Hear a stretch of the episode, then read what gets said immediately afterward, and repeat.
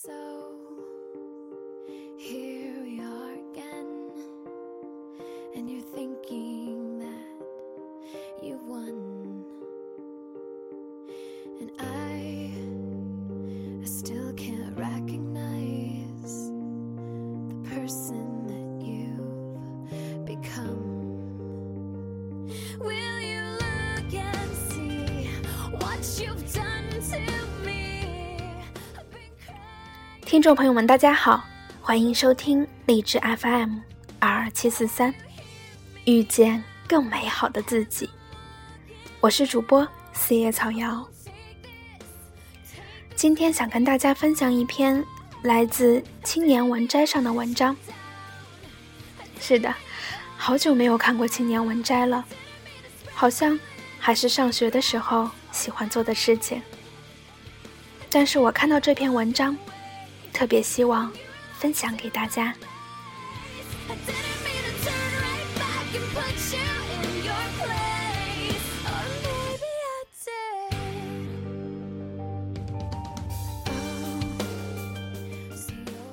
小学时，体育检测，同班姑娘让我帮她拿着发卡，她去做仰卧起坐，我把发卡紧紧的握在手里，一秒钟都没有放开。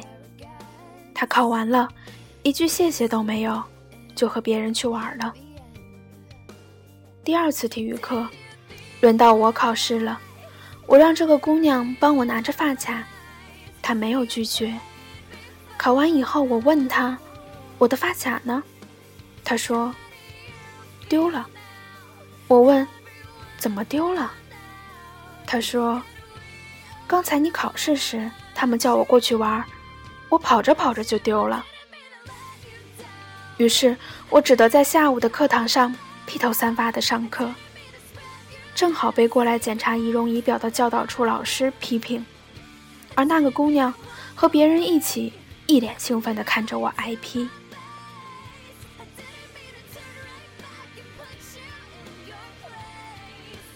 上高中时，不知道是谁说看见有司机接我，于是别人开始推测我零花钱比别人多。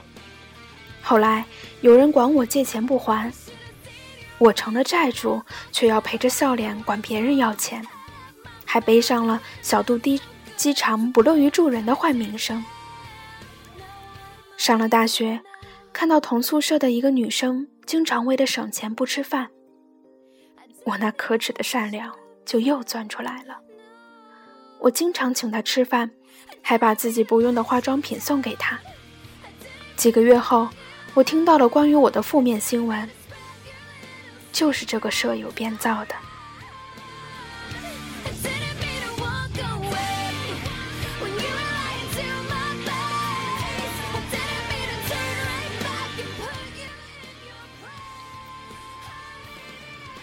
后来到了美国，我的大学教授每次都把中国学生和其他学生区别对待。同班的中国学生拿他一点办法都没有。直到那次，他无视离他最近的那个白人大胖子一直在刷 Facebook，却指着我的笔记本电脑说：“关上那该死的东西。”在上课时，教授正在吹嘘他的光辉事迹。我突然对着一个刷 Facebook 的白人说：“你，关上那该死的东西，听课。”全班人都像看疯子一样看着我。我已经做好了被赶出去的准备，可是教授竟然没说什么。下课以后，教授走过来，默默地拍了拍我的肩膀。我知道，从此以后，我再也不用遭受种族歧视了。于是，我开始不再那么善良。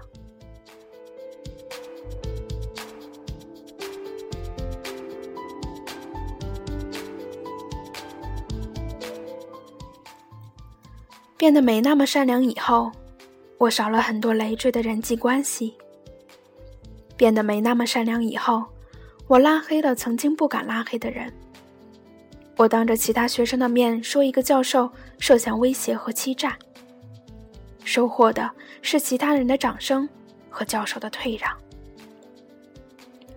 变得没那么善良以后，我不会因顾及和别人的友谊就放弃自己的话语权。我争取到了比原先更多的机会。有时候，过分的善良会伤害到自己，会让一些没有底线、没有良知的人得寸进尺。这个社会上，并不是所有人都有着善的本质。有些人伤害了别人，不会内疚，不会不安，他们只会笑你傻，说一切都是你自找的。而当你学会拒绝别人，学会以牙还牙时，他们反而会尊重你，甚至敬畏你。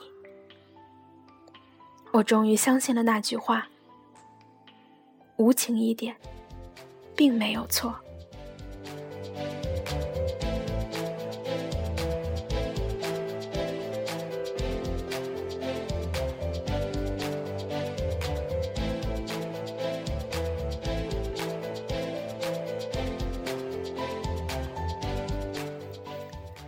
感谢收听今天的节目，我是主播四叶草妖，遇见更美好的自己。如果你喜欢我的节目，请继续关注。如果你想知道节目的背景音乐，可以关注新浪微博“电台遇见更美好的自己”，里面有每一期节目的背景音乐。也可以通过留言或者微博私信跟我互动交流。今天的节目就是这样啦。祝各位晚安。